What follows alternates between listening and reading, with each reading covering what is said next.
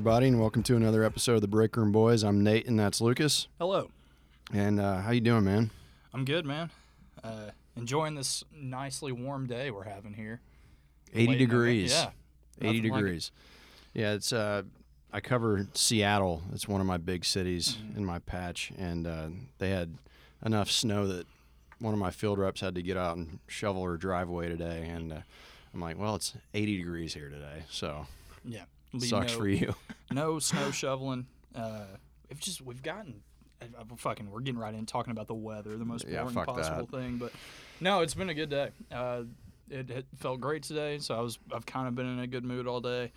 Um, we've got a lot to discuss here that's unfolded in the last week or so. Yeah. I want to start out, first of all, by saying um, for anyone that's listening to this, I hope you get well soon because literally everybody in the world is sick right Yeah, now. that is yeah, that is true. Everybody is sick right now. It's actually unbelievable.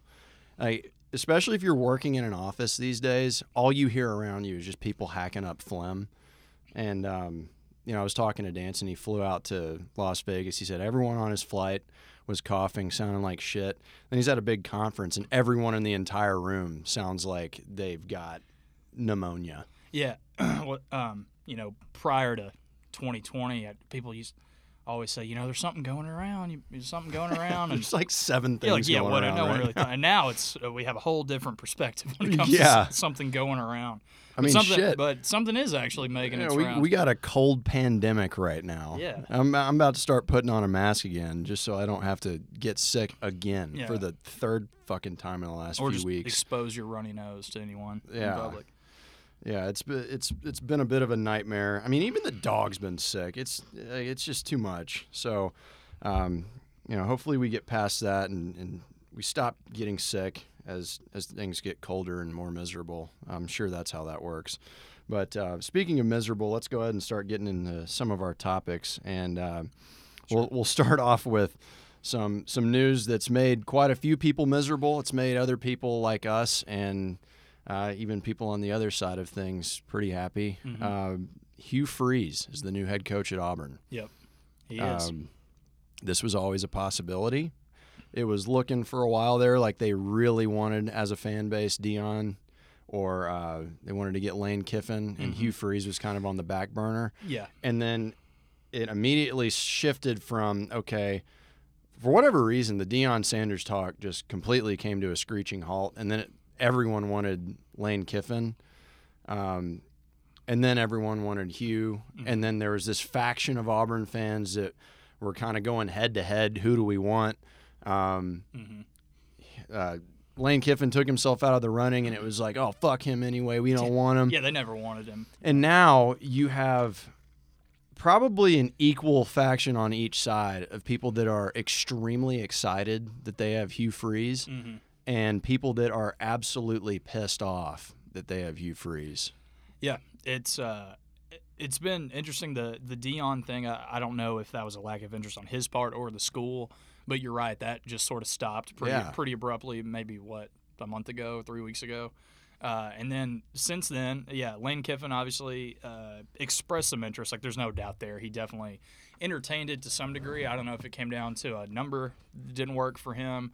He just ultimately decided he wanted to be at Ole Miss, but uh, he they looked awful their last two games, uh, and I don't know if that you know how much of that was him being a little checked out or his team thinking that he was checked out.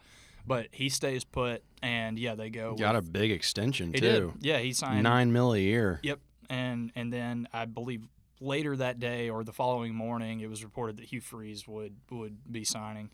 Um, and there's there's so much to talk about there. His contract, the clause that's in it, why that clause Oh, is in it, uh, why people are upset. Um, but yeah, I just for anyone totally out of the loop, or maybe you don't remember who Hugh Freeze is, he uh, was most recently the coach at Liberty. Uh, after being fired from his head coaching job at Ole Miss, he was there from 2012 or 13 to 2017 ish. Something like Probably that. should Yeah. have checked that, but in that time period, he uh, had back-to-back wins over Alabama in 2014 and 2015, uh, and then things went south pretty abruptly as, is a, a litany of allegations, uh, which he I'd forgotten about this. He initially tried to play off as Houston Nutt and the and the previous coaching staff and some things that happened before his time at Ole Miss. It turns out that was not true. Uh, there were a number of, of, different recruiting allegations, most famously the escort service that he uh, was proven to have called uh, repeatedly. There was a pattern of calling, you know, and from, uh, from a university issued cell, cell phone. phone. at that. Mm-hmm. And so, um, among several other things, that was kind of the final straw. He was, you know, temporarily. I, I don't know, is exile a permanent word? He he was temporarily kicked out of the SEC, um, and so he had his little rehab stint, ironically at Liberty, uh, which research that institution if you don't know much about it. Um, he, you know, was winning football coach there. He got them to be a serious team at the S- FBS level, and everybody kind of wondered who would take the chance on him back in Power Five football. Uh, and it, it, was Auburn who who ultimately made that decision. Um, and their fan base, as you mentioned, is very torn. They they really are. Yeah. There's a lot of people that are super stoked because he has beaten Alabama twice. He took Ole Miss to some heights that they hadn't achieved in a while. Um, had a few good seasons there, mm-hmm. but it was very obvious that there was something fishy going on in, in the recruiting space. They started picking up top five classes left and right, and the guy's a good coach. Don't get me wrong, but when you go from barely being able to crack the top 25 in recruiting all the way up to I think he might have even pulled in a number one class. Yeah. And that, I remember that signing day, yep. people were just flipping to Ole Miss left and right. Yeah, Kim Nkemdiche and Laremy Tunsil, and there was um, a lot of last second, like very last minute flips to Ole Miss, guys who didn't even seem to be considering no. them, and, and and like top 50 players nationally. So, so you know kind of uncharted territory for Ole Miss as far as right. like signing mo- numerous guys like that. Um, again, very late in the recruiting cycle. It, yeah, it, I mean, was, it was pretty obvious what was. Yeah, it was there. a very poorly kept secret yeah. what was going on there, and then, you know, the cherry on top of the cake was, uh, or on top of the sundae, I guess you should say, was was when I believe it was Laremy Tunsil. He was in his he, he was being interviewed uh, either during the draft process or afterwards, and they asked him, "Did you accept money to come to Ole Miss?" And he straight up came out and said, "I have to say yes." Yeah, like I, I've got to admit it. Yeah, I did. And so, well, of fucking course you did. Yeah. Like it, it's not surprising. It is kind of surprising that you just came out and said it. Yeah but uh, yeah, obviously the, the the bigger part of that was the escort thing. Mm-hmm. I mean, you've got a guy who stands on a pedestal and he's a big God guy and, and yeah, preaches the word of Jesus like all the time. And like, don't get me wrong, I, I think that I, I think it's okay to to share your religious beliefs as a, a, a public figurehead. Yeah, almost every coach and athlete but, does it. Yeah, but it seems like the guys who are the most outspoken about it tend to be some of the shittier people. Indeed. Aside from like Tim Tebow, I yeah. mean a lot of these guys you just come to find out like oh my gosh you've got some skeletons in the closet. Certainly. And yeah. it's bad. Yeah. Um, so yeah he did his little rehab stint in, in at, at, liberty. He had a few good seasons there. And as you mentioned it was just a matter of time before he got another chance. And it's just so funny that it worked out to be auburn. Mm-hmm. i mean as as alabama fans i mean it's just it is hilarious to watch. And you know, as we mentioned, Lane Kiffin signed a nine mil per year extension. He got like just north of six million per year, mm-hmm. which is kind of shocking. Uh, typically, when you've got a, a huge program like Auburn signing a guy, it's going to be for a lot of money and a lot of years with a huge buyout. And th- I think that they're being really cautious about this. And to the point, as you mentioned, one of the, the contract stipulations that you, you kind of alluded to, uh, he cannot use Twitter anymore or any social media accounts. Right. Um, he he's agreed to relinquish control, uh, and and that's because we, we failed to mention. Well, more recently, I, within the past year, I think over this uh, last summer, there was a former Liberty student um, who who was part of a, a sexual assault case, um, a, a former female student who he DM'd on Twitter in defense of his athletic director uh, which is a very bizarre move. Like like uh, me not knowing any specifics of the investigation, like that is a crazy thing for a head football coach to do. Like just imagine any other co- Nick Saban It's- or Ryan Day DMing a girl Right. about an ongoing case, and so it, and that it was real that that contract stipulation. right. Um, it's just it's it's crazy. So- it's it's beyond absurd that that happened, and it's even more absurd that that just the next college football season he's getting hired on to another Power Five program. yeah. that's seen a lot of success over the last decade plus. I mean, it's it's it's truly shocking, and um, you know, I, I gotta I gotta hand it to Auburn fans that that are not happy about this.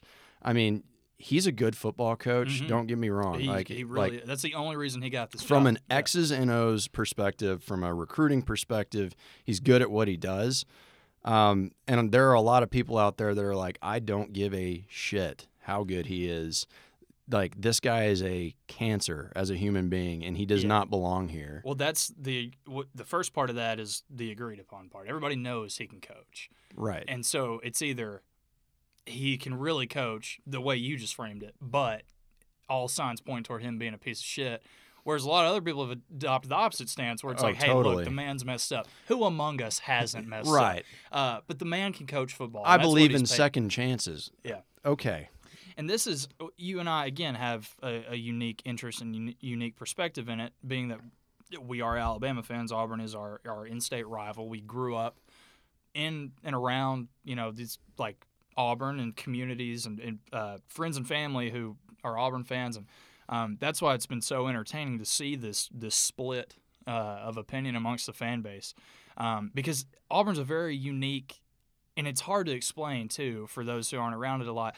They have a lot of weird like evangelical overtones, and they, They call do. themselves the family, and they they're very cult like in, in a lot of ways and, and very insulated. It's a very you're with us or against us. Like there, there's a lot of and not every fan's that way, obviously, Right. but th- we saw what they just did to their last coach. Right. They tried to fabricate a a scandal, uh, a sex scandal between he and an assistant and get him fired.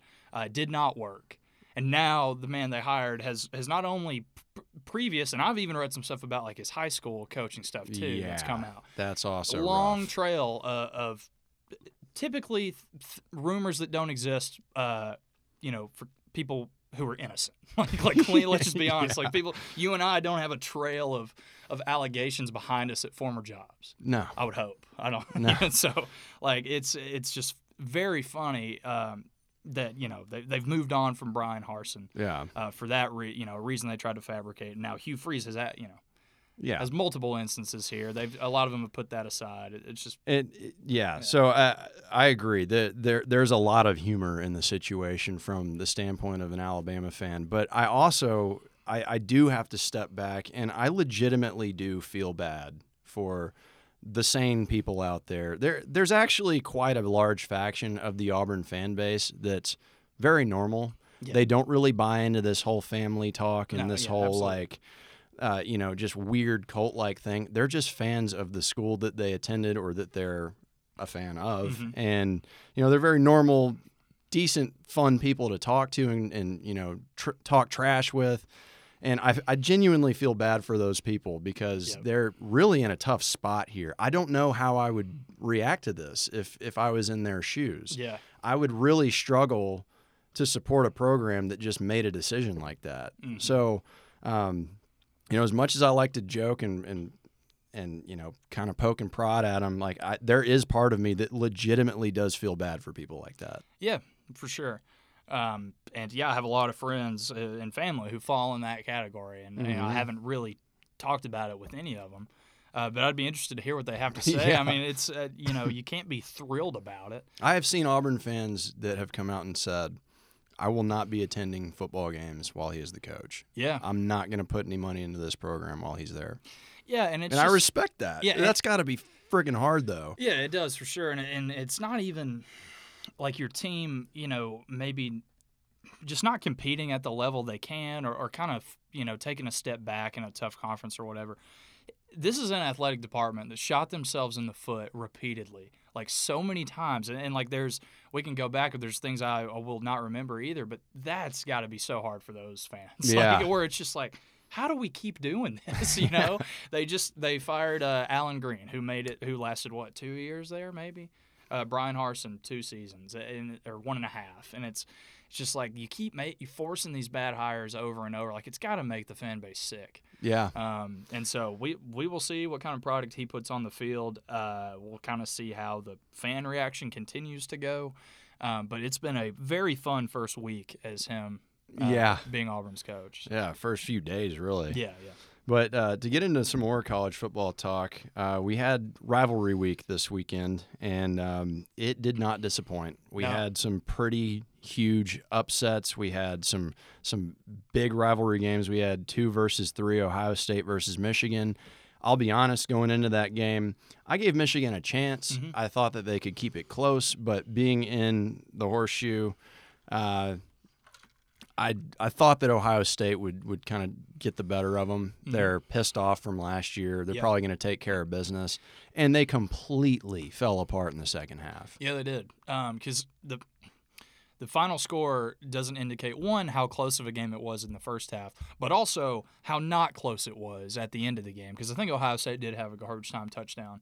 Uh, I can't remember what the the deficit ended up being, but um, Michigan came out of that locker room and just like was like we're not they were not going to lose. Like they decided in the locker room they were going to come out and beat ass, and Ohio State was just like I kind of hope we can like hang with them.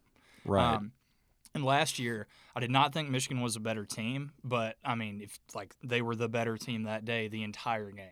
And uh, you're right. I, I think even though Michigan has is better this year than they were last year overall, like especially with JJ McCarthy, um, I didn't think in Columbus coming off a loss. Um, just with all the talent on this Ohio State team, that they would let that happen, you know, in their own stadium, and um, I'm- especially with a relatively untested schedule. This is your game. This is you call it the game, right. and like you- and, and they were coming in with their top running back. I mean, this guy was a Heisman candidate, mhm. Blake Corum. Um, he was not okay, and that Yeah. showed very much throughout the game. He Mhm. had, what was it? He had, uh, I think, he had okay. He had two carries for three yards. yeah. Does he have a broken hand? Is that was that right? I believe he's got a Wait, is that right? That doesn't make sense. um. Well, they got gouged by. Oh, I'm sorry. Two carries for six yards. Okay. Yeah, Yeah. Michigan's backup gouged them, and um, they just they wanted no part of Michigan in the second half of that game. Spencer, I sent you that clip um, from Spencer Hall, who's incredible on Twitter. If you have any interest in college football or really anything else, follow at EDSBS. Every day should be Saturday. Um, Bum Chillips, he's just incredible. But he, he like he nailed it, and he predicted it before, before the game.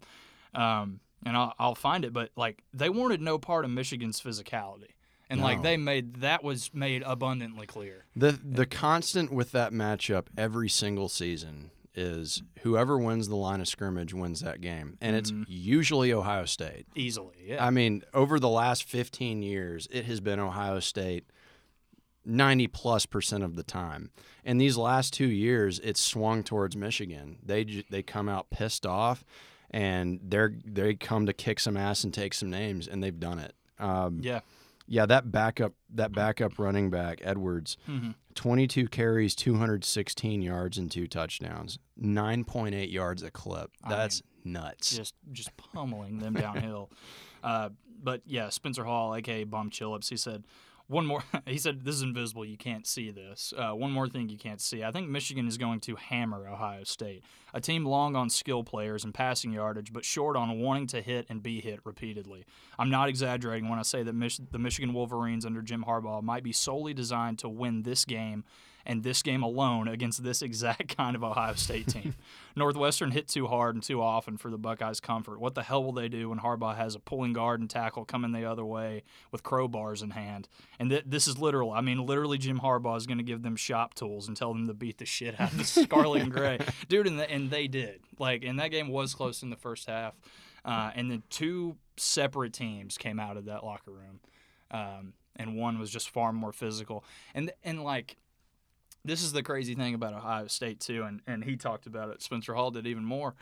like if you're the team with better players, you're the team with more talent. Like, where is your It's like ten more five stars. yeah? Where is your arrogance? Like, where is the the just put your sack on the table and just like throw it to your good player, throw it to Marvin Harrison Jr., hand it off to a million times. like let your better guys be better than the other team. Like and that and that's what frustrates you and i sometimes with alabama games. It's like you're playing lesser opponents. You get too too cute with the play calling man. It's like only a few teams in the country have that level of talent. Ohio state is right there.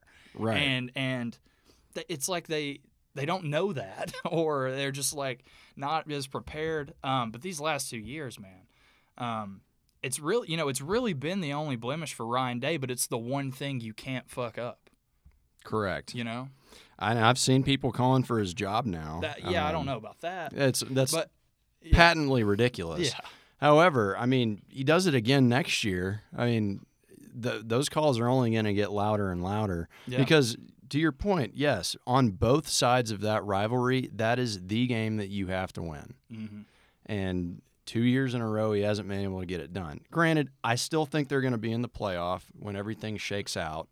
Um, but it's yeah, it, it's it's a tough look, and um, you know we'll we'll see if Michigan can can bring that same intensity when, once they get to the playoff. I mean, first of all, they got to win the Big Ten championship, which I'm sure they'll do easily. yeah But uh, yeah, Who- it- wait who who's even who won the west i don't i truly don't even know Uh, so they've got, uh, uh, and I forget too, Purdue. yeah purdue They are favored by 16 and a half against Purdue. And, you know, I, I don't, I don't know where I stand on that line, but that's, that's pretty much a show up and pretend to care and you win that game. So Yeah. Um, yeah, you're right. Next year, like, I, again, I don't know if it's it, it warrants like Ryan Day's firing if it happens, especially if they're undefeated to that point. But I, I don't I don't recall the last time Michigan won this game two years in a row, much less three. uh, it's, it's been since I want to say the early 2000s. Yeah, Lloyd Carr maybe. Era, Yeah. Like that sounds right. Um, but also, and, and we can kind of jump off of it after this. But what a crazy come up for Jim Harbaugh in these last couple of years. after, Dude, not he- that the guy could never coach, but he's been at Michigan for a decade. And it's like, is you just have you just been slow building this the whole time? Like, just crafting a team to beat Ohio State. Um, He's he's like he's like when you go out and play golf with somebody and they're like a, a 17 handicap and they just absolutely wipe the floor with your ass and you're like two ter- two two weekends in a row. yeah, And, and, and it's like you just shot two over par and then even par two two weeks in a row what the hell's going on here Yeah, and, and I've been I mean playing with, with it's you a for ten years, and you weren't good. yeah, it's a silly comparison, but it's like, what have we been doing all this time? But I mean, if you're if you're a Michigan fan right now, Harbaugh's God. I mean, yeah. the the guy has gone from pariah that they can't wait to take an NFL job just to get the hell out of the program and bring some fresh blood in to.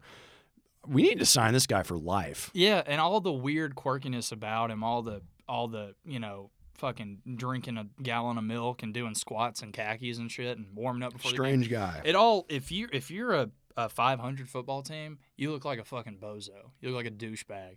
But if your team's good, you're a playoff team and you're beating your rival, like you just look like the man. You just look like a good coach to play for. And uh, I mean that's what he. I mean those dudes came out and they wanted to shit down Ohio State's neck, and Ohio State just like wanted no part of them Yep. but we can move on. Uh, LSU trying to finish out their season You strong. want to talk about shit in the bed? No kidding, buddy. oh they, my god. they were right on the cusp of a of a playoff performance or a playoff appearance. Potentially, they would have had to win in Atlanta uh, this weekend against Georgia. But now it doesn't matter because they lost to, a hapless Texas A&M. I mean, the second worst team in the conference, maybe. Right. And I mean, really, I don't know. I mean, Vanderbilt is the only one you can. South Carolina, the way they finished, I think they're a better team. But um, Texas A&M just smacked them around, and you and I They watched did. pretty much that whole game, and uh, they just kept fucking scoring at will. An offense who literally could do nothing the whole season. They had and. I'll have to go back and look. Is this this is the first time they scored north of either 24 or 28? All Pretty much all year. Yeah. Um, just crazy. And and you and I called it before the year. LSU was going to be a weird team. Um, they lose that crazy game week one to Florida State on the block field goal. They end up kind of getting their shit together. They didn't look terrible against Tennessee. They find a way to beat Alabama, and then they just got like absolutely just just pissed on by a, t- a team we, we've made fun of the entire year. exactly. Um, And the, the the funniest part about that too, it's not like a typical A and M game where they come out and they shock you because the quarterback just plays like God for one game. yeah, I mean, Weigman had 155 yards passing and two touchdowns.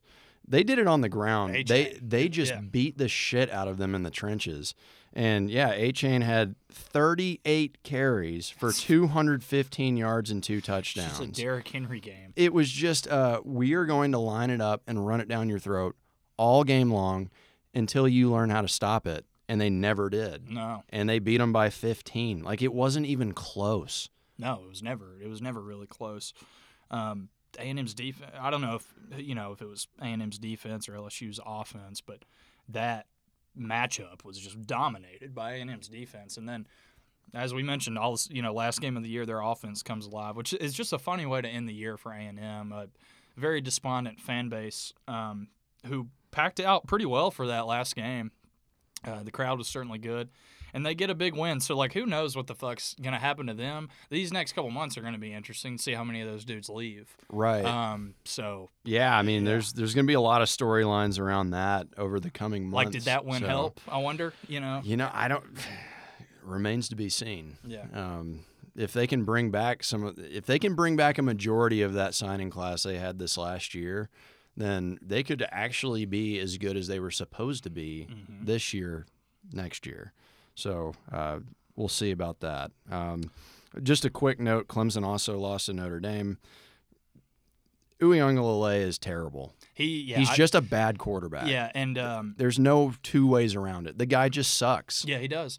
Uh, he was bad last year. It- it's shocking too. it's uh, and they they you know went back and forth on it. I think not only Clemson fans but the public, because when when Lawrence was out for that game against Notre Dame two years ago and they lost a close game, he played out of his mind as Oh, a yeah, freshman, he- and he's physically a freak. And you look at the guy and it's like, all right, that's the next dude. Clearly, That's And the number one quarterback in the class right there. Like that's why. he struggles last year, and it's like it's his first year as a starter. This team's a little different than, um, you know, 2019. So uh, just give him some time. And then this year, if, if I remember correctly, he was not good week one and two, and then he kind of got more comfortable, and people were like, all right. Starting to question whether he was good or not, Mhm. and now I think it's just it's pretty clear his future as a quarterback is not going to be at Clemson as a starter. You know, if he's going to hang around, it's not. He's not going to. They've got another really good. Uh, Cade Klubnik. yeah, they've they've got. He's he's definitely going to take that job next year. I mean, there's, he's- there's like no doubt about it. You know, he's visibly just a better passer. Um, you know, and with the young guys is all about getting them up to speed. But I, yeah, I mean, he they finished out the season. What was he like? Eight of twenty something. Eight of twenty. yeah, it was it was shockingly poor. yeah. Uh, And Clemson has. I don't know, you know, who else left that staff with Venables. I don't know what all's changed there. They've always been weird at certain positions as far as like not getting top talent. We know they do on the defensive line. We know they do at quarterback and receiver, uh, and and they've had good running back too. But th- they don't put like any offensive linemen into the NFL. Uh, they haven't outside of uh, what was uh, Isaiah Simmons. They haven't had a lot of secondary players in the last few years, and like they're not at the same level that they were a few years ago. And, And- Simmons was a linebacker that can also play, safety. I mean, Safety, yeah. I could be mean, missing a corner, but I, I but it, man, it's like they still have some top end guys. Like their defensive line is still kind of freaky, but like they're not the same as they were, you know, when they won two titles in three It's years. fine Like, by me. oh yeah, cool with me. Yeah. You know, but uh, but like what happened there? You know, I don't know, but for any Alabama fans out there who are still hoping we get Dabo after he's he's done there, um, or after Saban leaves, I, I hope you're you're kind of changing your mind there because yeah, Dabo seems to be kind of a bit of a flash in the pan.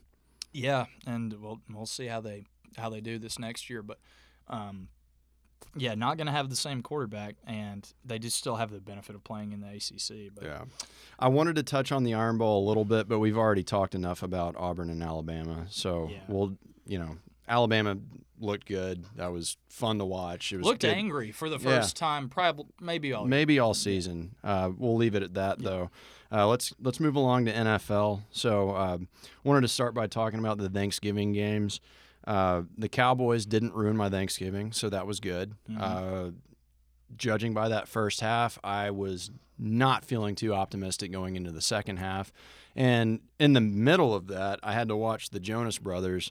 Uh, so that you know that was just kind of the the turd on top of the the cake. So, um, and I'm sorry to my wife. She's a big Jonas Brothers fan. I just can't stand them. Um, but yeah, we looked terrible in the first half, came out and just kicked ass in the second half. So that was good to see. Mhm. Uh, I'm very used to the Cowboys just breaking my heart every Thanksgiving, and Yep. I I drive home from the in-laws' place, uh, you know, feeling uncomfortably full and angry. But this year we got it done. Gotta so go take a spiteful shit. yeah, exactly. So th- that didn't happen this year. We're good to go. Looking like we might get OBJ soon. Yeah, they seem to be Um, the front runner. Dallas does. Yeah, Uh, he was just pulled off a flight for being uh, seemingly very high. that, I, I uh, would guess that was probably Sounds like, I imagine case. he took like some Xanax or something. yeah, like, he was in and out of off. Yeah, consciousness. They tried to get him to leave the flight, to which he said, Mm-mm, yeah. "Not happening." He was pretty comfy in that seat. But yeah, he, uh, you know, if, if he's healthy, I imagine, you know, it, I, I can't remember what other teams are in, in interest, but it looks like the Cowboys are probably first. Um, so let's let, let's let's talk a little bit, just a little bit about that OBJ flight situation, real quick. I mean, I think we've all um, gotten a little toasty before a flight, Oh, whether that's you know one too many airport margaritas, or you know you take an edible before you Mhm. get on the flight, both of those things in one flight. and yeah. you kind of you kind of melt into your seat and get real real comfortable, and it's an enjoyable flight. Um, I can comfortably say I've never at any point gotten so comfortable in my seat that people get alarmed Mhm. and think I might need medical attention before takeoff. before take. They were asking him to to buckle his seatbelt so they could take off. He, This- he by himself delayed this flight like two and a half hours. They had to evacuate the plane because you know when they pull somebody off, it's like a full evacuation. Like they, which um, is silly if you it- ask me. It is, but- and I'm sure he's sitting in first class. Like, just get the guy off the front of the plane. Imagine if you were like, you know, 10, ro- you're a little further back on the plane. You're like, what the fuck's going on? Some asshole up here. And then you're like, it's Odell Beckham holding up my flight. dude. Get out of here. like, what are you doing? Um, And I, I've been very outspoken about my dis my dislike of uh, Odell Beckham over the years. yeah, he's a thin skinned weenie. I am very excited about the prospect of having him on the Cowboys. Very talented, yeah. just yeah. because he. I mean, I I had my doubts until the Super Bowl this last year when he just balled out before he tore his ACL. Mhm. Um, I think we clearly need some receiver help. Uh, so we could be getting him and James Washington back from injury. So I think this offense is about to look really, really good if that happens. Yeah. Um, still not going to get my hopes up because I know what happens when I do, but that's exciting. Um, other Thanksgiving uh, games. So the Lions came very, very close to beating the Bills. They sure did. And I'm really, really starting to walk back everything that I said about the Bills earlier, in, like early in the season, hmm because they look shaky as hell right now. They are not undefeated, as you predicted, tongue in cheek. Um, they've their losses have been close, like I, but they've done a bit of playing to their the level of their competition, where they played the Chiefs and it comes down to the wire, right. and they play the Lions and it comes down to the wire. It's like and, and granted, the Lions have looked very good over yeah, the last and the three and the. NFL can be like that. I feel like Right. every how many games come down to a game winning drive on Sunday? Like fucking half of them. Like Correct. But with a team this talented, you'd think like we were talking about with Ohio State, just fucking like the better guys should just be playing better. Like just Yeah. you know, but for whatever reason they they don't. It's not that simple. Um, The and- Lions' defense has been terrible all year, yeah, and they've looked pretty competent over the last three weeks, and they really should have won that game. yeah. Uh, the Bills ended up winning it at the last minute. That with- with- throw, that throw he made over the middle, Josh Allen to Mhm. Diggs. Um, on that last drive. Like maybe a 40 to 50 yard throw, not insanely long. But the thing was like 10 feet off the ground Yeah. and like knocked the breath out of Diggs when Yeah, he I, caught th- it. Like, I think his UCL is all right. yeah, he seems to be doing okay. Um, But I, I will say this though, something that is not being talked about enough is Josh Allen has 14 turnovers this year.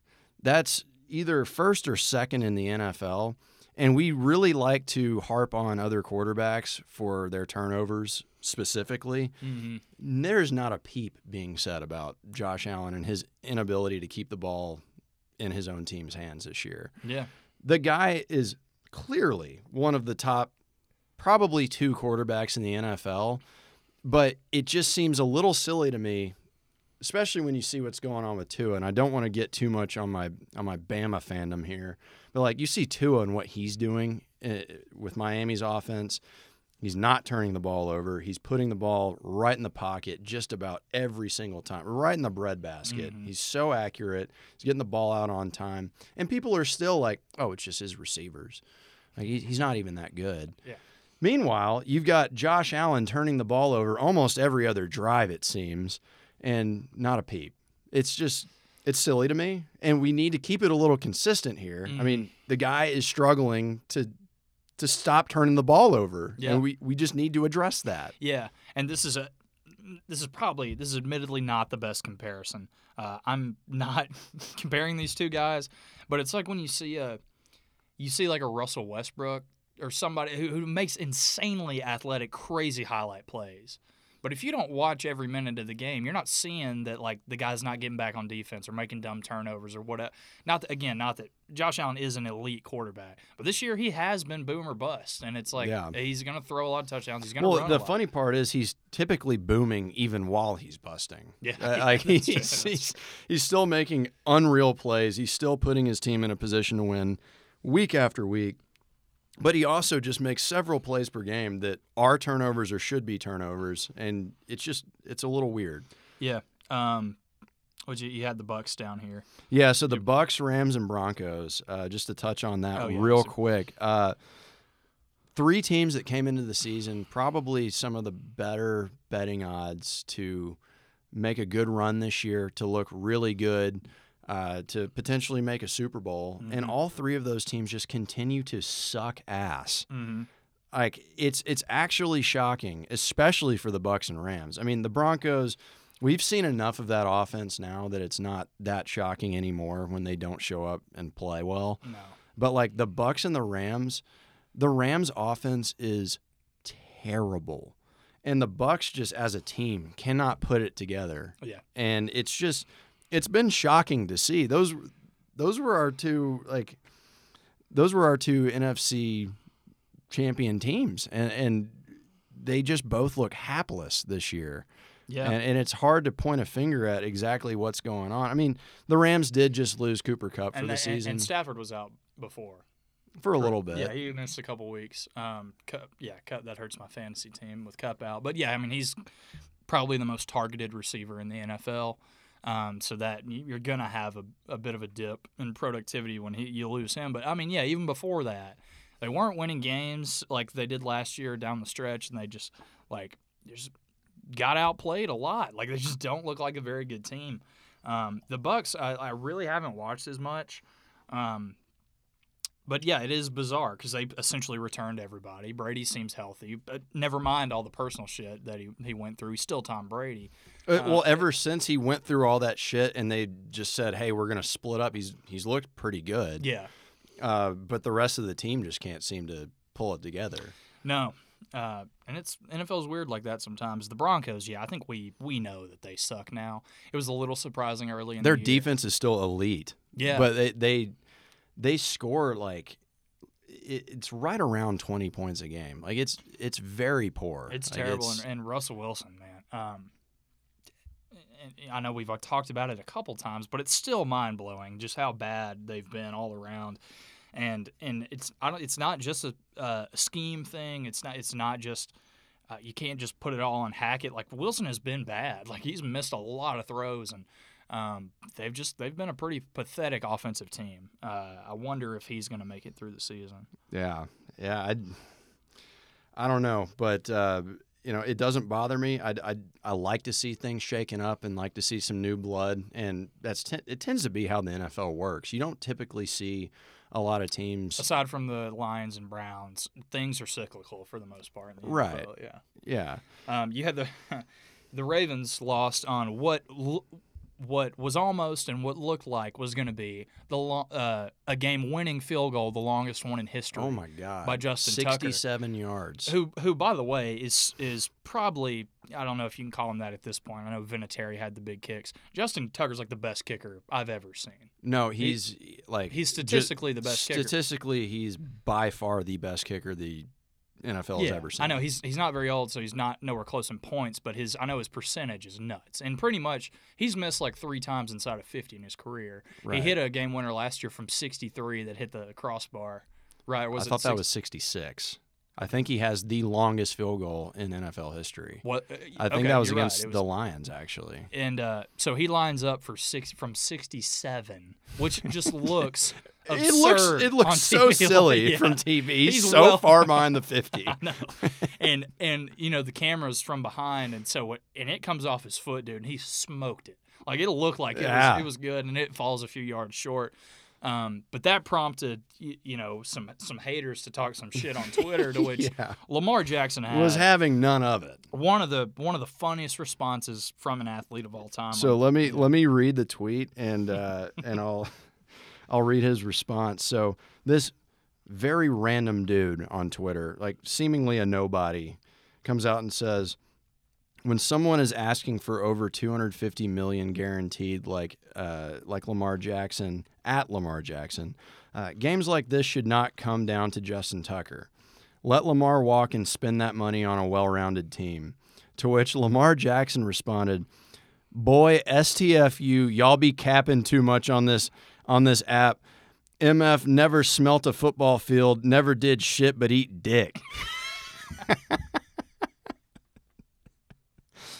and and that is why I love Twitter Yeah, so dude. much uh, because yeah. you've got you've got athletes off the cuff. This this had to be minutes after the game ended. he was in the locker room, no doubt, and He's stewing. He's Yeah, pissed because he's he is a highly competitive player. Like he- you can see his emotions on the field at all times, whether happy or pissed off. Yeah, and he's also one of the best quarterbacks in football, despite his fan base still like somehow not thinking that. Right. Uh, I mean, and- for the most part, most of them are behind him, but there there are just like any other fan base. There's a bunch of idiots Yeah, that are like, oh, you know, I think we can go draft somebody. yeah. and- Replace him with who? Do you know how often first round quarterbacks work out? You know what the hit rate is oh on those? Oh, my god, it's got to be so low. And then you've got a guy who can literally do things no other quarterback can do, but you lose a game. So it's like, nah, get him out of here.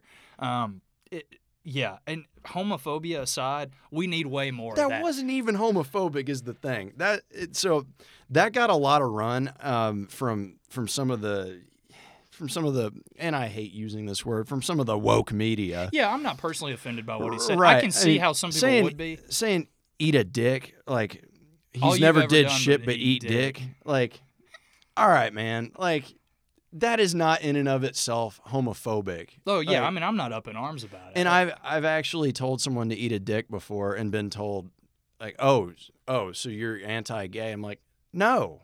I want you to actually devour a dick. penis, yeah, Not consume it. nothing sexual there. Eat a dick. dying on it. Choke on a dick." Um, I mean, regardless, I again, I I wasn't.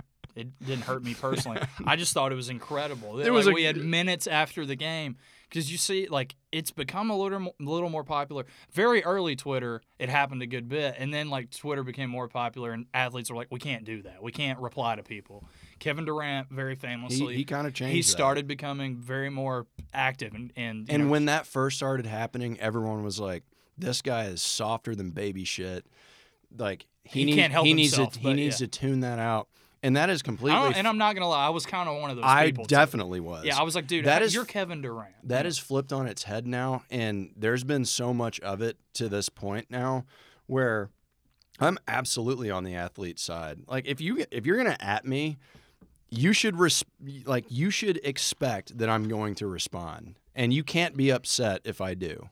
Yeah, that's uh, They because the the the fucking These are human beings. the dorks who do that. Um, oftentimes either delete their shit or walk it back, and they're like, "Just fucking with you, man. I'm like your biggest fan. I'll suck your dick right now." There's like, uh, oh yeah, or they just delete or go private or something. right. Uh, sometimes it turns into a good back and forth. But I mean, regardless, like, eh, it, you know, I don't know if what I'd do if I were in that situation, but it seems like sometimes it'd be so easy. You're, you're minutes after a loss, you know, this is your job, this is your livelihood, and then some fucking douche is giving you shit on the bird. Like, it'd be so easy to fire back at these people. Of course, yeah, and especially when you're going without an agent, you're you are working out your own contract for Yeah. the future, and you've got fucking dickhead Larry over here just like, oh, we shouldn't pay this guy. It's like, all right, buddy, like Yeah. you you want to hear back from me, you got it. Yeah. Like you- you're gonna at me, I'm gonna at you. So uh, I I thought that that was hilarious to see, and honestly, like, you know. If that becomes a pattern, that's one thing. Probably need to rein that in. But you know, you're you're pissed off after a loss. You fire off a tweet. No no harm there. I don't. Yeah, think. you should be allowed like a couple a season. I, Yeah. I I agree. Yeah. Um, our last sports note: um, U.S. men's national team. We are moving on to the group stage, Yeah. and uh, We're a soccer school. The U.S. yeah. It's been it's been fun and frustrating to watch. I will say, um, we are absolutely elite at getting into almost position to score. Like we are tactical wizards until we get right outside the of the in net. box. I don't watch a ton of soccer, so like you're not going to get some super nuanced breakdown of how we play from me. No. But just watching these games, we will absolutely dominate possession, or even if we don't, we put ourselves in position to score so many times, and we'll just like kick it right at someone's chest, or like just turn it over, just right outside the box. Yeah, that's what I've gathered. And again, I like I don't. I, this this is the first time I've watched this team. You know, these last two games. like so, I Yeah. again I don't know. Uh, and, I, and I'm certainly no expert either. I've never played the game, um, but that seems to be the problem, and that's what our p- players on know talked about after the England draw was like we literally did everything perfectly except put the ball in the net. Yep. and so uh, today uh, the U.S. beat Iran 1-0 on a, a goal from Good job saying that right. Iran. Oh yeah, you will get better not fuck will- that up. You will get fired back at if you say that wrong. Um, but yeah, uh, so they move on to the the knockout round. Uh, has it been decided who they play yet? I want to say it's the Netherlands. Hmm. I don't The know. it. Dutchman. I know that the Netherlands has been really good in the past. I don't know how good they are now. hmm So, I mean, remains to be seen. I will say this coming into the tournament, it was not close to a guarantee we would make it to the knockout stage. So, um, you know, I think if we lose, i- as long as we keep it close, I think it's still a, a, a good showing for the for the U.S. men's national team, especially given that the people that really do give a fuck about American soccer and like pay close attention year round, year after year, are not impressed with our head coach. Yeah. A lot of people want him out because we've made some very questionable decisions on who starts, who plays, Yeah. all that, and to to still make it through to group stage or make it out of group stage to the knockout round. Um, I you know I, I think it's something to build on, and we do have a really young team full of dudes that next next World Cup in the states. I, Yeah. you know, it's not out of the question that we could win that bitch. So, That would be pretty crazy. And and isn't it funny how we get involved all of a sudden? Oh, like, it is. Is it like it's I, I it's been really really difficult this year because of the time difference. It's it all these games happen in the middle of the workday. Yeah, And they- it like I didn't watch uh, much of our game today at all. I actually did happen to be watching when we scored, Yeah. um, but I probably saw twenty to thirty of the ninety minutes. Um, and it's, yeah, it's just tough to watch with the time difference because we were playing at what seven or six p.m. probably. It Uh, was night. It was later in the evening. It wasn't a morning for game. them. Yeah, Yeah, I mean, yeah, it was it was at one p.m. our time. So yeah, you're I mean you're probably talking eight or nine p.m. maybe even later. yeah. So And so yeah, it's it's just been kind of tough to to catch all the all the games, and I really don't care about all of them. Um, but yeah, that would be cool if if we could exceed expectations a little bit. Uh, and then Just uh, build some momentum for next World Cup. yeah, there That's we all go. I'm saying. We we automatically qualify. We're the host. That's so true. We can. That'd be pretty ass. embarrassing if we didn't qualify. I mean, you literally have to qualify. Like there, there's no way you don't make the World Cup if you host. Yeah. That's why Qatar was in the World Cup. so, um, all right, let's move it on to our news topics. So the first thing I wanted to touch on, and um, I don't want to get into too much of a rabbit hole here because I went down about a two-hour rabbit hole on this, but the Balenciaga controversy yeah. has been nuts to follow. Yeah, I mean, there's really no other way to put it. It is simply bizarre. Um, and again, it, it, this is not just like some sort of message board speculation. Like this is all this is like proven. Everything that we're this about is the talk- first time I can remember ever watching like a Tucker Carlson video and being like, "Holy shit, I agree with every single thing he said." yeah. I didn't see what he said about it. Um, He, he all right. So for anyone that's unaware, Balenciaga ran a series of ads uh, with children holding teddy bears in bondage. Like they, they- Yeah. like they're wearing like BDSM garb. Mhm. Very, very strange. The teddy bears, by the way, not the children. Regardless, it's you look at it and it's immediately shocking. It's it's not something that you kind of look at and go, well, this could be in, interpreted one way or another. It's like, no, this is like sexualization of children. Yeah, I've got I've got one in my backpack. I can we can take a picture. no, but it, it's very bizarre. Uh, the uh, yeah, the first thing you see, I mean, it's just a little teddy, like a normal teddy bear, like a uh, what were those things? Build a bears. Yeah, like a build a bear. Um, If if you took it to fucking Spencer's gifts, yeah, that literally what I was gonna say. Looks like something you'd find in Spencer's, just adorned with like leather straps and chains, and uh, just like some some odd makeup, and it's just it's very weird. and nothing a kid would ever decorate a, a teddy bear with. Probably. Right. And and it goes even beyond that because there's been so much intentional shit done in these ads. Um, we both are with women who have been in advertising. You still are with a woman who's in advertising. Every little thing that is in a photo shoot or in an advertisement is very well thought out. It's very intentional. It's also approved by the client. Um, exactly. the, in this case, being Balenciaga, because they did hire a an outside firm to do this. Uh, Right, this and, and most of this stuff is done by by outside firms, Correct. and some of them become so intrinsically involved with that account, it almost becomes their. like an in-house firm. Yes, right. Correct. But in in this particular situation, you had so much shit that like you look closely at these ads, and it's jarring. I mean, in one of them, you had a you had a kid with that that bear's kind of off in the corner but then you look at kind of the the children's drawings on the wall and you've got like a demonic figure and you've got like dismembered arms and, and shit like that and blood and, and it's just like it's very strange and then you look in that same picture and this was something that someone pointed out on twitter that i would never caught um, well, I don't know how anyone did. It was there it- was yeah. the, the roll of tape oh no, I did didn't even see okay, that. Okay, so there was a roll of tape, and it looks like you know, kind of caution tape or, or you know, police line tape, whatever, and it spells out Balenciaga. But in that picture, it was B A A L, um, which you know, you could obviously say you came to the end of the roll and it met the rest of it. But everything is intentional in these ads. B A A L, ball or bow, whatever. That was a deity that was known for sacrificing children.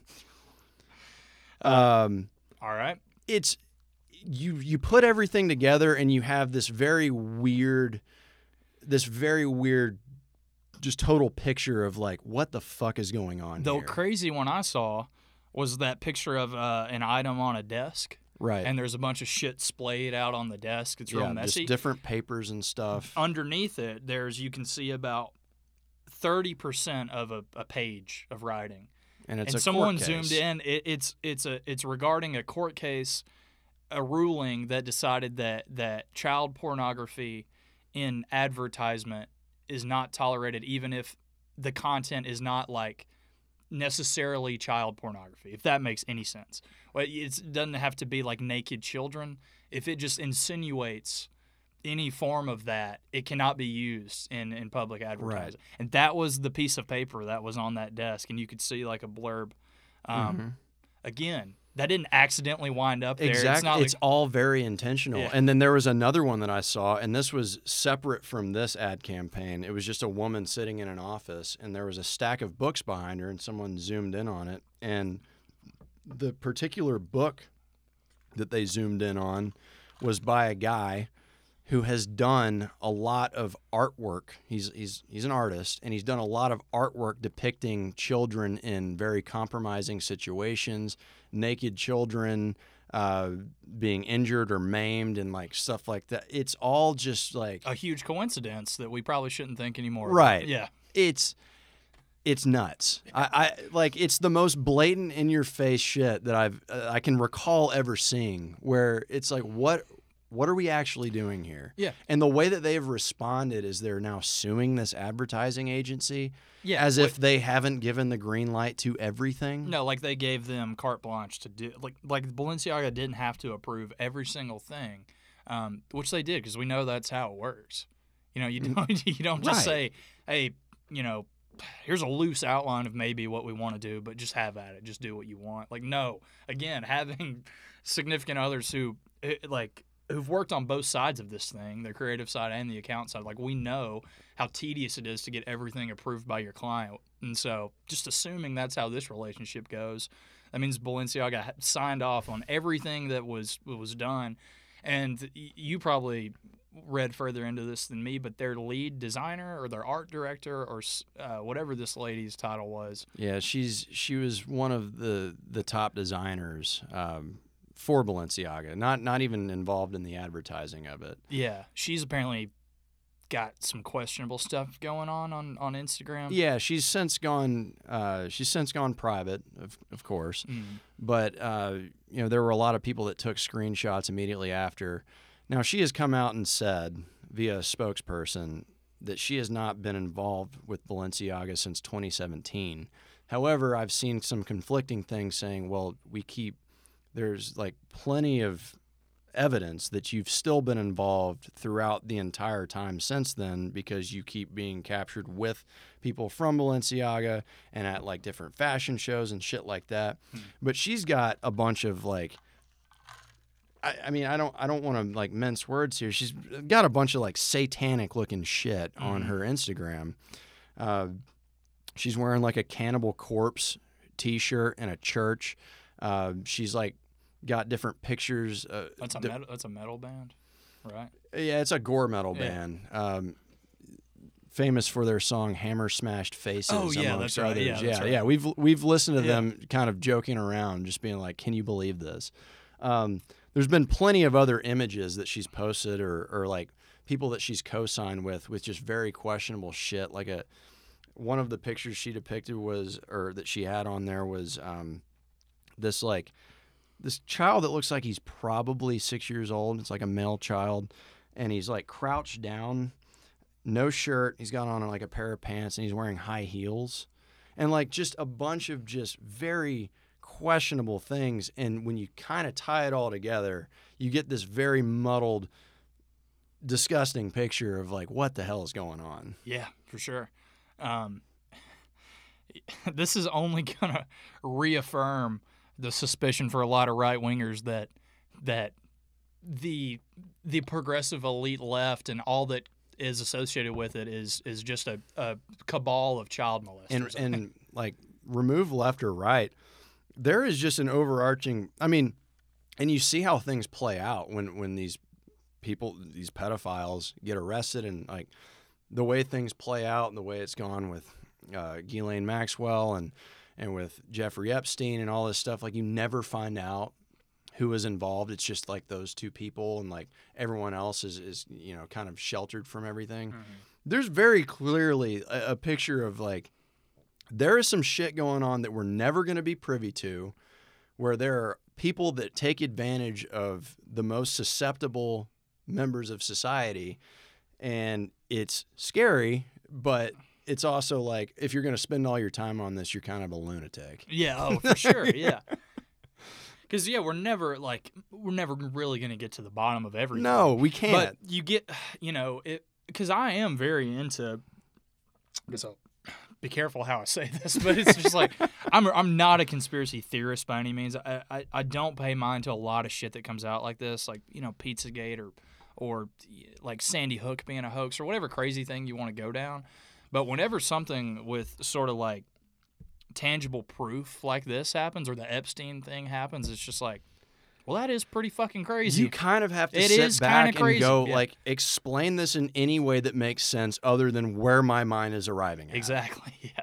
It is. and pretty- and that's essentially what Tucker Carlson was saying. And he was like, he was like, I don't know what conclusion we can come to other than this is what they think, like this is what they're espousing. Yeah. Is it like they're taking advantage of children and this is all okay? So. um yeah, crazy shit. I really do recommend if you haven't looked into this at all and this is the first you've heard of it, go down that Twitter rabbit hole or Reddit or whatever. It's all like very entertaining stuff to look into. It it'll also make your skin crawl. It's it's creepy shit. yeah, boy, yeah.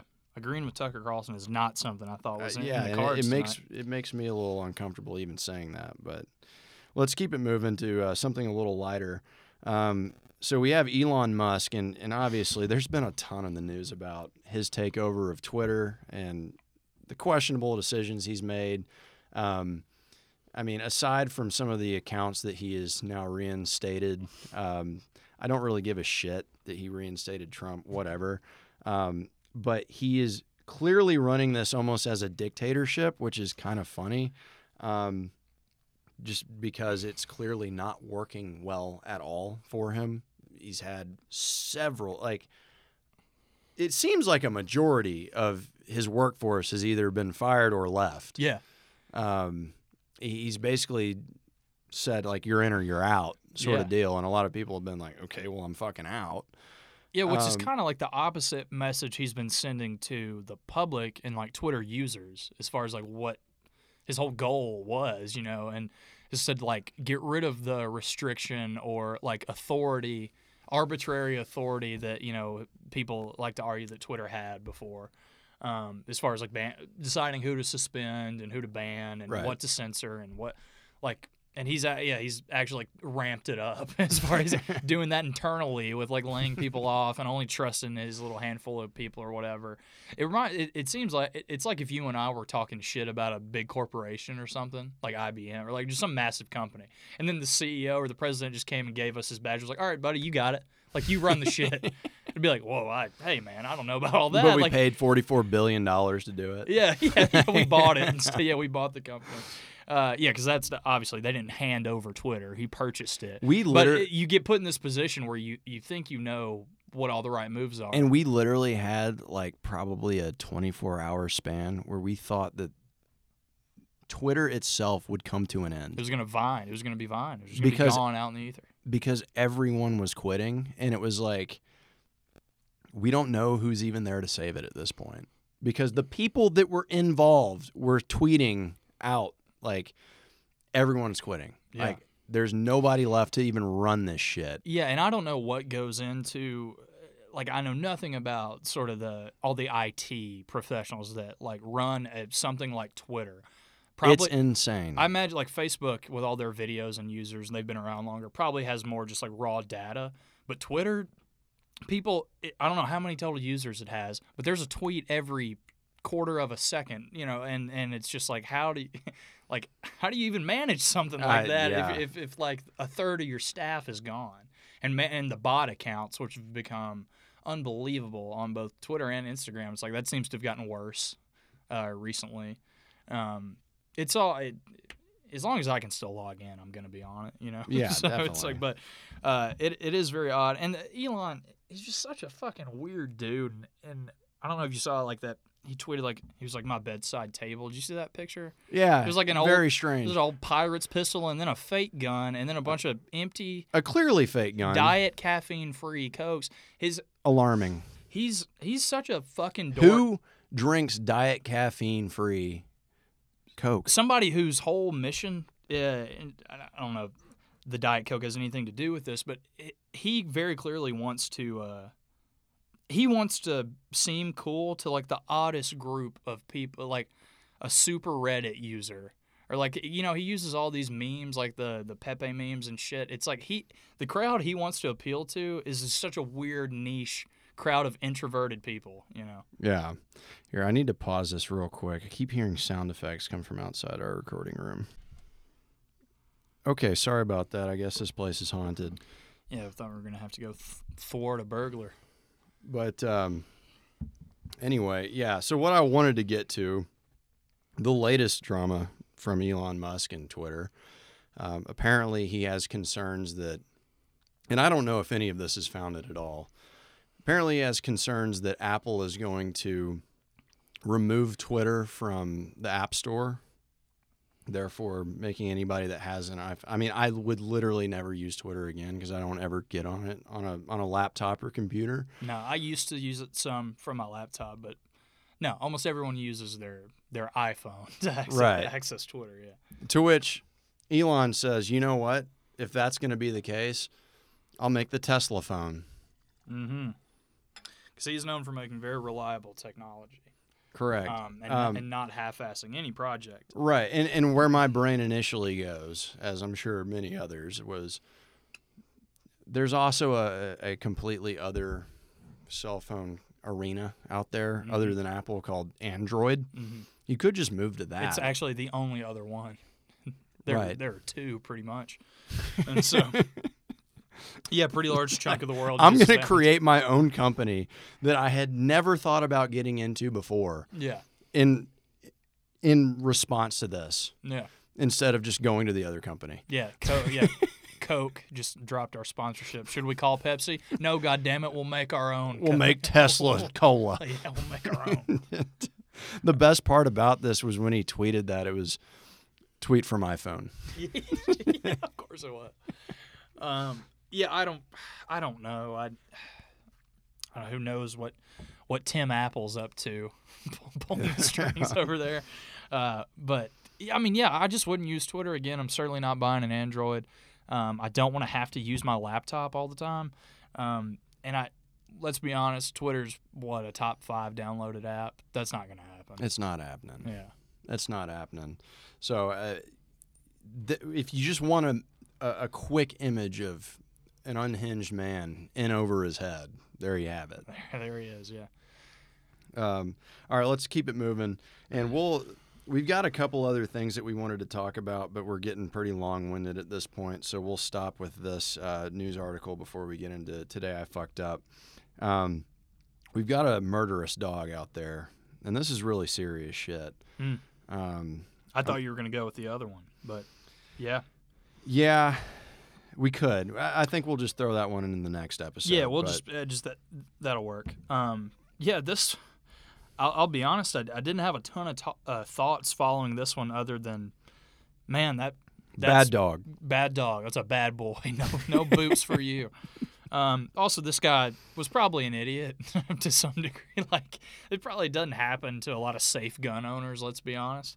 Um, but a, a, a hunter in Turkey uh, was killed after loading up his his vehicle uh, and accidentally letting In the process of loading up his vehicle. yeah, Uh, after he had already loaded his rifle, um, let his dog into the car, who then stepped onto the trigger, um, causing the, the rifle to fire and hit the man. So what I'm a little confused about, and this this goes to show whoever wrote this was not a gun owner. Um, we've got it called a shotgun and a rifle in the same I caught that. Yeah. in the same article. So we either have a dog that really went off the rails and shot him with two guns, or we've got some confusion here. And given how things played out, I'm not sure that the first option is completely out of the question. Yeah. you might be right, dude. This uh, this dog might have. We need to know the backstory here. How was this dog mistreated? Uh, if he did in fact shoot his owner with multiple firearms, that I think we know it wasn't an accident. Um, but yeah, pretty crazy. I, it, I, I imagine that was a mistake on the on the rider's part, if I had to guess. Um, but yeah, the dude threw the dog into the car. The animal's paw touched a loaded weapon, and uh, you want to try to pronounce this guy's name? by the way? Yeah, dude. Let me let me go at it. Um, I'll let you butcher this. O- Oscar Gavrekoglu, Yep. And he's dead, sadly. Um, R.I.P. Yeah, Yep. pretty shitty way to go. The I lo- Getty, the Getty image of the dog down there. It's just an old chocolate lab. the stock image shows a dog sitting outside. A newspaper in Turkey reported that a man had been accidentally shot and killed by his dog. it's just a, like a happy old lab just sitting there.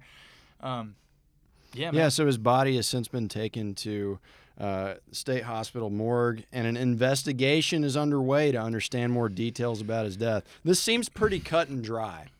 hmm The dog fucking killed murdered him, him. Yeah, and in and, cold blood. You know, a lot of the times it, it doesn't come out until it happens with the next owner or you know a lot the next spouse. We see, you know, a lot of the cases it becomes a pattern where it's like, oh, this yeah, this guy's first wife died, accidentally fell down some stairs, or she died scuba diving, and then like years later, oh, his next wife died too, coincidentally. Hmm. We'll see what happens to this dog's next owner. And, and the fate of that person, but you know, and then we'll know if this was intentional or not. Yeah, the the best part about this is like they were completely it was just the man and his dog. There was no other person present. So I don't know what this investigation is going to lead to other than the dog was clearly the trigger man. Yeah, There's no uh, we've got paw prints. there's no the way. grassy knoll here that we need to worry about. It doesn't sound like, especially if it's a shotgun. That needs to be pretty close range. Um, I just want to know how they even knew to respond with paramedics because he was taken to the hospital and died at the hospital. Does that dog also know how to call? Know, Did he drive there? Paramedics? Yeah, that's that was my thought. This dog sounds sounds like a different breed. He st- he very carefully staged an accident, um, and then did a pretty good job covering it up. He's like, "I'm a dog, man. I was just jumping into the car. Didn't know what I was doing." yeah, dude. Uh, this one doesn't pass the smell test. Agreed.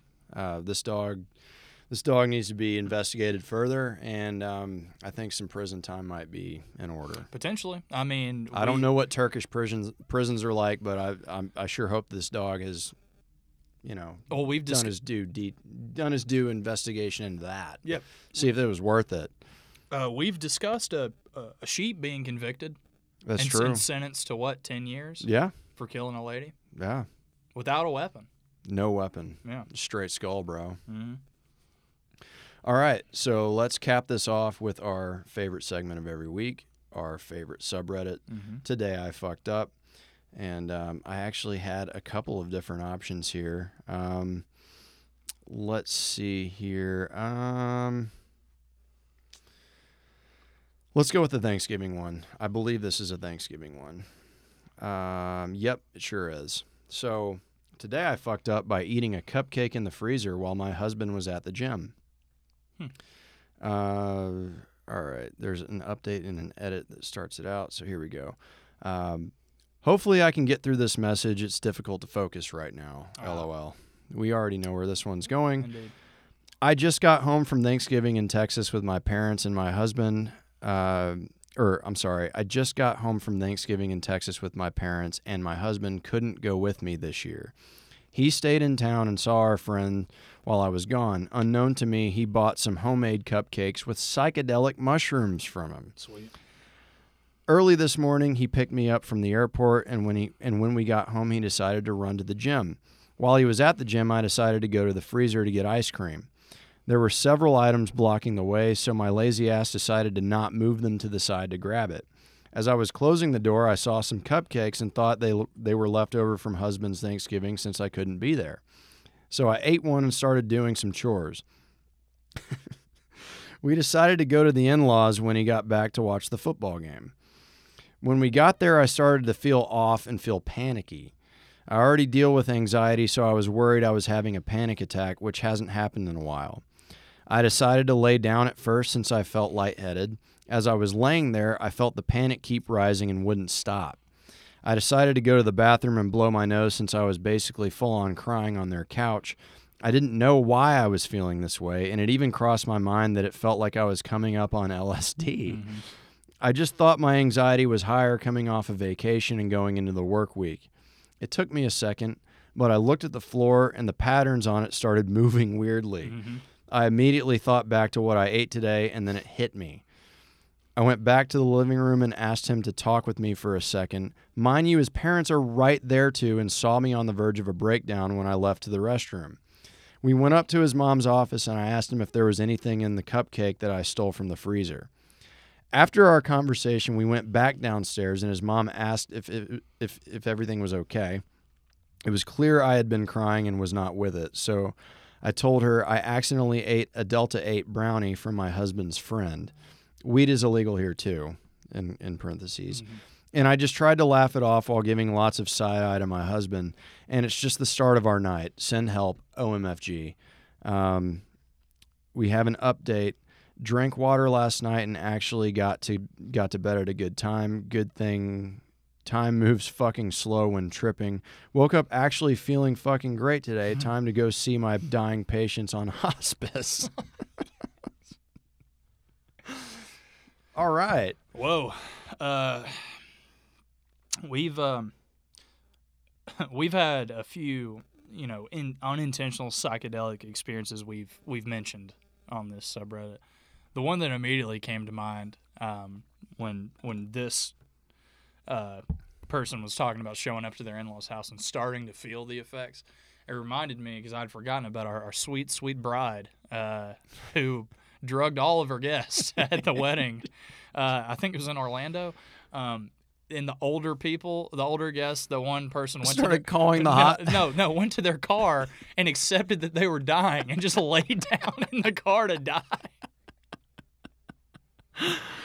It's, I mean, I've never unknowingly taken something like that. I haven't either. I don't have friends that are that poor. Every time, yeah, the same. Every time that feeling hit me, I, I knew that it was coming. Um, but it, it's got to be brutal just to think, you know, maybe you're having a little anxiety. Um, and as someone who suffers from it, I totally get it. Uh, but then it just keeps amplifying, and then yeah, a few minutes later, you're seeing the the, the floor tiles dance a little bit. right. Um, yeah, just uh, that had to. She probably doesn't remember a lot of the night uh, beyond that point. I, I wouldn't think so. And But those first that first hour had to be pretty tough. yeah, Yeah. yeah, I mean, as as you start to have that onset and you don't know what's going on, especially if you already have anxiety, that's got to be terrifying. Yeah.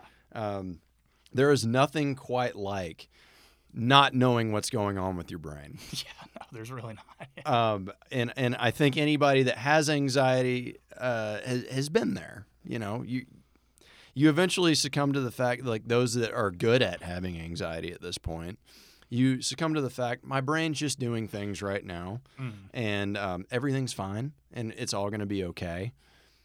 You can't really necessarily come to that point when you're tripping nutsack. No, hard to rationalize when you're when you're in another realm, when you're in another dimension uh, between your ears. Um, yeah, just uh, I that had to have been a pretty funny conversation when they snuck up to the, the office or the guest room or whatever. To, and he he uh, he assured her that something was indeed in the cupcake, and it was it was psilocybin. It, it's all going to be okay. Um, you are tripping on a lot of mushrooms yeah, right and now. they're they're good.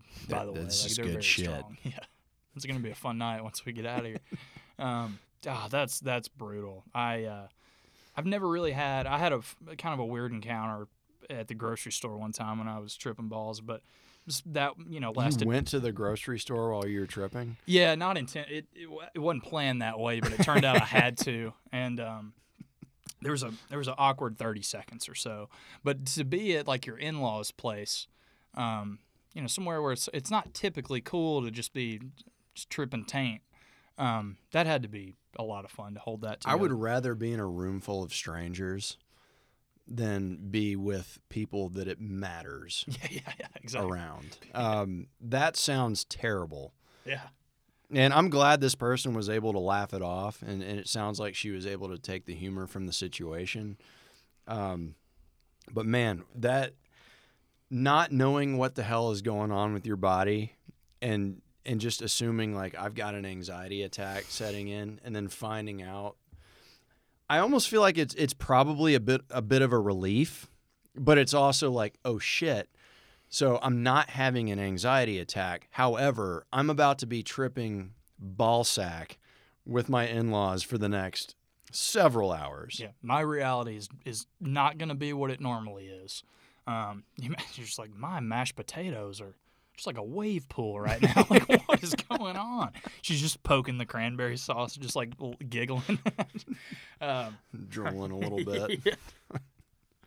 Uh, yeah, that um, I'm sure that made for an eventful night, and like, you know, hopefully there's no like PTSD there, and they can look back and be like, well, that was a pretty fucking crazy day, huh? I am Probably just gonna check before you eat any mysterious desserts out of the freezer again. And I don't I don't know where else you could go with it to kind of explain it to somebody else, but like all right, especially if you're dealing with somebody who who doesn't like dabble in any sort of Mind altering substances. at all. Like we're talking marijuana or anything else. And your explanation goes to uh, I ate some Delta 8 brownies by accident. Dude, if I would have told that to my parents or even Mary's mother or whatever, they'd be like, oh my God, what is Delta 8? That sounds terrible. We're checking you into rehab Like- tonight. we need to go to the hospital. yeah, Like that would be that would offer no solace Delta 8 whatsoever. does sound like a gas station, like salvia. It, really sounds like does. spice or something. yeah. Dude, I smoked Delta 8 and got naked in Kmart. I got arrested in the middle of an intersection buck naked. yeah, dude. Last time I did Delta 8. Like I assaulted a pine tree. got apprehended. yeah, so um I mean it sounds like everything's going to be fine with this situation, but it is it is rather funny that uh you know, you've got this completely unassuming person surrounded by people who are also completely unassuming that are wondering what the fuck is going on. Yeah. And to make matters even funnier, like you're giving an explanation that probably doesn't help things at all. No, probably not. uh, and uh, at, at least though they were able to muster up some kind of excuse. Um, if you if you recall, our man who was just trying to get laid that night. Um, By an eight and a half month pregnant chick. yeah, well, he was also uh, taking mushrooms for the first time. Well, it was later escorted out of the home by a neighbor. So we know these interactions can go south. Uh, you're not expecting to be on another plane. Um, but yeah, hopefully all went well. There's no like long lasting, um, yeah, either like like I said, like emotional trauma or weird rift between the in laws or whatever. I, I imagine everything's cool. Uh, but yeah, man, that, that gave me anxiety just like listening Yeah. to it. yeah. Yeah, yeah, that one. Uh, you can definitely feel you. You can feel that one th- just reading it. You're Mhm. like, man, I don't even know how I would react to Yeah, that. you're coming up. You just took mushrooms. Yeah, you're, you're coming up. You're feeling great. You're at your in-laws for the yeah. You just wait a few hours. Yeah. It's gonna be way worse. Oh man. All right. Well, I think all we got. Yeah. I think that's all we got this week. Um, that was a good hour and 22 minutes. So, you know, little long winded here. I feel like this was a pretty solid episode. Um, for those of you who listened to through to the end, really appreciate you. Um, check your cupcakes before you eat them. Make sure you ask, and y'all have a good eat. Good eat. Y'all have a good week. Do that.